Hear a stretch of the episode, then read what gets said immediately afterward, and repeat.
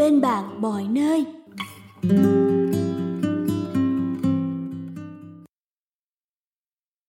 Bạn đang nghe sách nói tại Voice. Mời các bạn lắng nghe quyển sách Cắn chặt môi cười, làm người vững mạnh. Tác giả Thương Tâm Bích, đơn vị ủy thác bản quyền, nhóm Covi, nhân sinh cửu bảo. Giọng đọc Kim Chi. Lời nói đầu Cơn phấn khích mê man, thiêu đốt triệu trái tim. Cơn phấn khích như một thứ rượu mạnh mà tinh thần tạo ra cho chúng ta vào một lúc nào đấy. Lúc ấy có khi là hàng ngày, có khi là mọi lúc, cũng có khi là một khoảnh khắc nào đó trong đời. Một chàng cười rũ rượi, một ý niệm bay bổng, một cảm giác ngất ngây, tất cả đan xen trong một cơn mơ miên man ngọt ngào. Thế rồi vào cái khoảnh khắc ta dừng lại khi cơn phấn khích qua đi, như vừa đứng dưới chân một ngọn thác cảm xúc mãnh liệt. Bất chợt, ngọn thác biến mất, tất cả bay đi và còn lại ta ở đây, chìm trong bóng tối và một nỗi cô độc mới. Sao lại là mới nhỉ? Bởi khi say sưa trong cơn phấn khích, bạn tưởng mình có tất thảy thế gian, hay chí ít là một cảm giác tràn trề, còn sót chút đau đớn ở tim và phổi, nhưng không để ý nổi, dây thần kinh căng ra và các mạch máu cũng như phồng lên. Nhưng không có gì là thật. Bạn trải qua một vở kịch đúng nghĩa. Lúc này cô độc ló mặt, bóng đêm xuất hiện, cất tiếng chào bạn. Xin chào, người bạn mới của ta. Bạn biết sức mạnh thật sự của lửa là gì không? Nó không nằm ở sức nóng, cũng không ở sự tỏa sáng, mà lại ở sự lây lan. Đúng hơn, sự đốt cháy mọi thứ. Sức mạnh của lửa lấy từ sự tiêu hủy những sự sống khác. Lửa biến mọi thứ thành tro, đến lượt mình lửa lại lớn lên từ cho tàn. Nó thiêu hủy những hình thức sống, biến mọi sự sống thành nó và định dạng lại mọi hình thức sống khác thành một dạng duy nhất, cho bụi. Cơn phấn khích cũng giống như lửa, đúng hơn giống như sự hủy diệt của lửa. Khi không kiểm soát được nó, bạn sẽ cho nó cơ hội để phá tan mọi điều. Những điều ấy là gì ư? Nhiều hơn bạn nghĩ đấy. Ấy là sự cân bằng cảm xúc, những trạng thái bình thường và tỉnh táo của tinh thần. Tệ hơn, nó mang theo cả nỗi u uất. Bởi trạng thái phấn khích thật ra lại là cực bên kia của trạng thái buồn bã quá đáng, hay ta còn gọi là trầm cảm. Có thể bạn thắc mắc, thế thì sao nào? Nó là hai cực, chứ có là một đâu. Vậy là bạn chưa biết rồi. Chúng là một, bởi chính thứ năng lượng chúng mang theo và những dư chấn chúng tạo ra trong thân thể, tâm lý và trí óc bạn. Cả nỗi phấn khích quá đáng và cơn buồn bã u uẩn đều có thể đẩy bạn đến chung một tình trạng của thân thể, cảm xúc và tư duy. Và rồi rất nhanh thôi, nỗi phấn khích sẽ biến thành một cơn trùng xuống của tâm trạng, giống như hai mặt của đồng xu, hai biểu hiện của cùng một loại năng lượng, như đỉnh cao, như vực sâu. Là thật đấy, mà không phải là thật, xuất hiện đấy rồi cũng tan biến đi, chỉ còn lại sự xuống dốc trong chính mình mà bạn phải đối mặt. Và khi ấy bạn chống đỡ thế nào? Còn một bí mật tỏ hiện ngay trong bạn nữa về những cơn phấn khích. Tôn giáo gọi đó là lửa dục, còn ngôn ngữ hiện đại gọi nó là năng lượng tính dục. Cơn vui mê man tràn trề với cuộc sống và khao khát gắn kết với đời sống của bạn, rất thường khi lại mang giữ âm thầm trong nó một năng lượng hủy hoại. Mọi ngành tâm lý học, y học và ngay cả triết học đều biết rằng mọi thứ cực đoan quá khích đều mang theo những năng lượng tiêu cực, bởi bình hòa mới là bản chất đích thực mà vạn vật cần hướng đến. Hay nói đúng hơn, bình hòa là liều đúng đắn khởi nguyên, còn quá khích là sai lệch. Không khỏi ngạc nhiên tại sao trong cơn vui cười rũ rượi ấy, bà lại man mác thấy một nỗi buồn thương. Sau cơn vui mừng khắp khởi, lại âm thầm một nỗi sợ triền miên. Bên cạnh niềm thi hứng về ngày mai quá đỗi, lại là một nỗi thất vọng không sao tan biến nổi của ngày hôm qua. Nỗi đau thương, sợ hãi và thất vọng, tất cả xuất phát từ tiếng nói của bản năng, từ dư chấn tạo ra từ năng lượng tính dục dùng sai chỗ trong bạn. Và thế là chúng ta cứ dao động triền miên giữa hai miền cảm xúc, ngày qua ngày, không khống chế nổi và lang thang khắp trốn. Rồi biết đâu bất chợt, vào lúc nào đó trong cuộc đời, ta mắc phải chứng rối loạn cảm xúc lưỡng cực thì sao? Có thể lắm, cuộc đời luôn sắp đặt những biến cố cho ta, mà biến cố ấy lại do chính ta tích lũy. Hãy tạm dừng cơn dao động ấy trong giây phút và cùng đọc cuốn sách này. Có thể nó chỉ như một cốc nước ấm cho trái tim bạn êm đềm lại.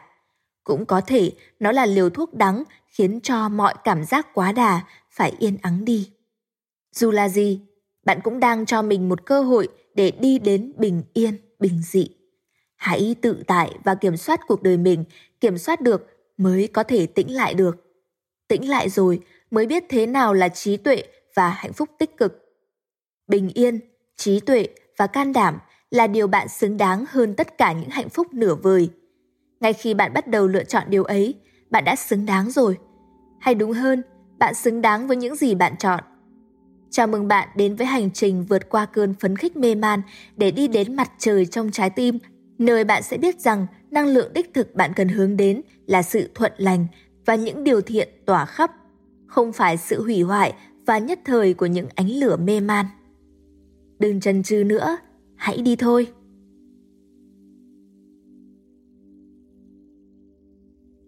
Hết phần lời nói đầu. Cơn phấn khích mê man thiêu đốt triệu trái tim.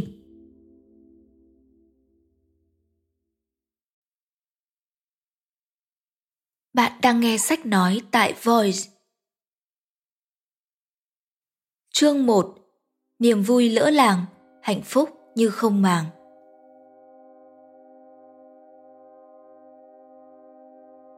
Trưa mùa hè tháng 6, trời nắng như đổ lửa. Dưới sân trường đại học có một thanh niên mải miết đi. Trường cậu không có kỳ nghỉ dài như những ngôi trường bình thường khác, nên dù là tháng 6, cậu vẫn phải đi học. Tuy thế, cậu ấy không mệt mỏi lắm, còn mải nghĩ chuyện đông chuyện tây, thi thoảng cười khúc khích, cứ thế mà đi suốt dọc đường. Hẳn bạn nghĩ là cậu ta đang rất vui vẻ. Thực ra thì không phải vậy đâu. Cơn cười của cậu ta chỉ là kết quả của những suy nghĩ linh tinh, không đầu không cuối mà cậu ta chẳng hề kiểm soát được. Vẫn chưa đủ bất thường phải không? Những suy nghĩ linh tinh ấy lại đến từ luồng năng lượng nháo nhào trong cậu ta, luồng năng lượng đến từ những cảm xúc hỗn loạn. Khi người ta cười, chưa chắc vì vui, rất có khi là trong lòng rối beng, đầu óc thì trống rỗng. Và chàng trai trẻ ấy là như thế đấy. Hoàng Phước, 20 tuổi, một sinh viên có vẻ ngoài bình thường. Cậu ấy chưa có mảnh tình vắt vai nào, bạn bè cho rằng Phước là một kẻ hết sức tầm thường. Có lẽ điểm đặc biệt nhất của cậu ấy là khả năng kích động cơn phấn khích trong người khác, một năng lượng âm thầm nhưng cực kỳ nguy hiểm. Bạn có thể hỏi, có gì lạ đâu, nghe giống một kẻ vui tính gây cười thôi mà. Không phải vậy, cậu ta không cần nói hay cần cử động gì, chỉ cần đứng đó, hướng ý nghĩ kích động về ai, kẻ đó lập tức trở nên phấn khích không thể kiểm soát nổi. Vẫn quá khó tưởng tượng ư? Thì đây, một cô bé nhâm nhi cốc trà giữa đám bạn đột nhiên bật lên chàng cười vô cớ. Một chàng trai cặm cụi đọc sách giữa sân trường bất chợt hét lên âm ỉ mà không thể kiểm soát nổi chỉ vì một bài đố vui chàng vừa giải xong. Còn cô bạn nổi tiếng nghiêm túc, kín đáo, bỗng nổi lên trong đầu những tiếng nói khêu gợi, thúc giục cô chạm vào anh chàng điển trai ngồi ngay cạnh. Phước có thể tác động đến tất cả chỉ bằng một ý nghĩ. Một ý nghĩ kích động cơn phấn khích âm ỉ trong lòng người ta. Nghe có vẻ kỳ bí vậy, nhưng thật ra kích động người khác chính là một khả năng của những người mang theo năng lượng tính dục quá mạnh. Chỉ là ở Phước, nó đặc biệt hơn một chút mà thôi. Về phần mình, Phước chịu đựng sự thôi miên từ chính bản thân, hay có ai đó giật dây đằng sau không biết nữa. Nhưng cậu ấy liên tục bị chính bản thân kích động, những chàng cười vô cớ, những cảm giác hớn hở quá đáng, những suy nghĩ huyễn hoặc, thậm chí là những ý tưởng tình dục. Tất cả chỉ là biểu hiện của một trạng thái mang tên phấn khích. Có thể nói, tình trạng của cậu ấy tiến gần đến chứng hưng cảm rồi. Một bước nhỏ nữa là nhảy xuống hố sâu của rối loạn cảm xúc lưỡng cực. Giáo sư tâm thần học có tên Kay Jamison nói về chứng ấy thế này. Có một thứ cảm xúc đặc biệt về nỗi đau, niềm hưng phấn, nỗi cô độc và khiếp sợ trong cơn mất trí này. Khi cảm xúc dâng trào, nó mãnh liệt kinh khủng. Những ý tưởng và cảm xúc vùn vụt đến và liên tục như những ngôi sao băng. Bạn cứ lao theo chúng cho đến khi bạn tìm thấy những ngôi sao đẹp hơn và sáng hơn. Cơn xấu hổ biến mất, những lời nói và cử chỉ thông suốt đột nhiên ở đó. Khả năng quyến rũ người khác như trở thành một lẽ đương nhiên. Những người bạn từng thấy tẻ nhạt cũng trở nên hấp dẫn. Ấy là vì xúc cảm nhục dục đang ngập tràn và khát khao quyến rũ của người khác và được người khác quyến rũ đã trở nên không thể cưỡng lại. Cảm xúc về sự giải phóng, dữ dội, đầy sức mạnh, sung sướng, giàu có, vô tận và hưng phấn như ngập cả trong cốt tủy. Nhưng bất chợt đâu đó, điều này thay đổi. Những ý tưởng vùn vụt trở nên không thể kiểm soát và quá nhiều, quá nhiều. Cơn rối loạn mê man thay cho sự tỉnh táo, ký ức biến mất, nét hài hước và niềm say mê trên gương mặt bạn bè bị thay thế bằng nỗi sợ và lo lắng. Mọi thứ đang trôi chảy giờ đây trở thành không phù hợp và không thể chấp nhận được. Bạn cáu kỉnh, giận dữ, khiếp sợ, không thể kiểm soát và mắc kẹt trong hang sâu đen tối nhất của tâm trí.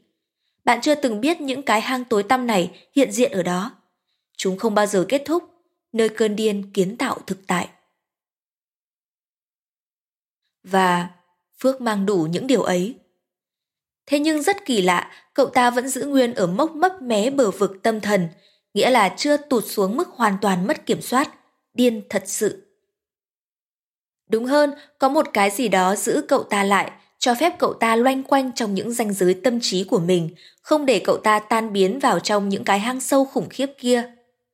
Có thể vì cậu ta cần chờ một ai đó. Có khi vì khả năng kích động người khác bằng suy nghĩ của mình mà cậu ta chưa đi đến mốc cuối cùng, biến thành mất trí. Bởi thứ năng lượng của cơn hưng phấn điên cuồng đã trút ra một phần và hình thành khả năng ấy, dù khả năng của cậu như lửa hoại, lan ra mọi thứ. Cậu ta đang dừng ở mức lấy sự kích động của người khác làm vui, đồng thời chìm trong cơn hỗn loạn chưa đến đáy của mình. Chúng ta có thể đoán trước được rằng nếu mãi như thế thì có lẽ chuyện rất khủng khiếp sẽ xảy ra.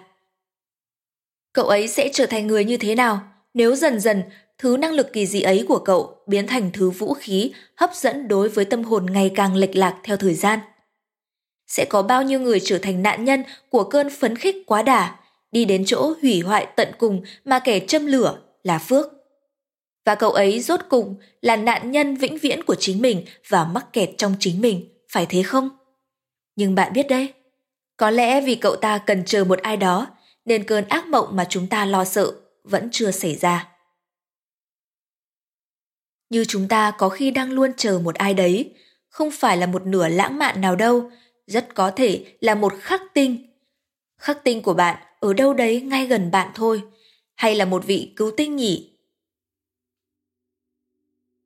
Người ấy có thể là người bạn rất ghét, cũng có khi là người bạn rất ngưỡng mộ, cũng có thể chỉ là kẻ tầm thường nào đó xuất hiện trong đời bạn. Còn với Phước, cậu ta không chỉ là một người để chờ đợi, mà là hẳn hai người.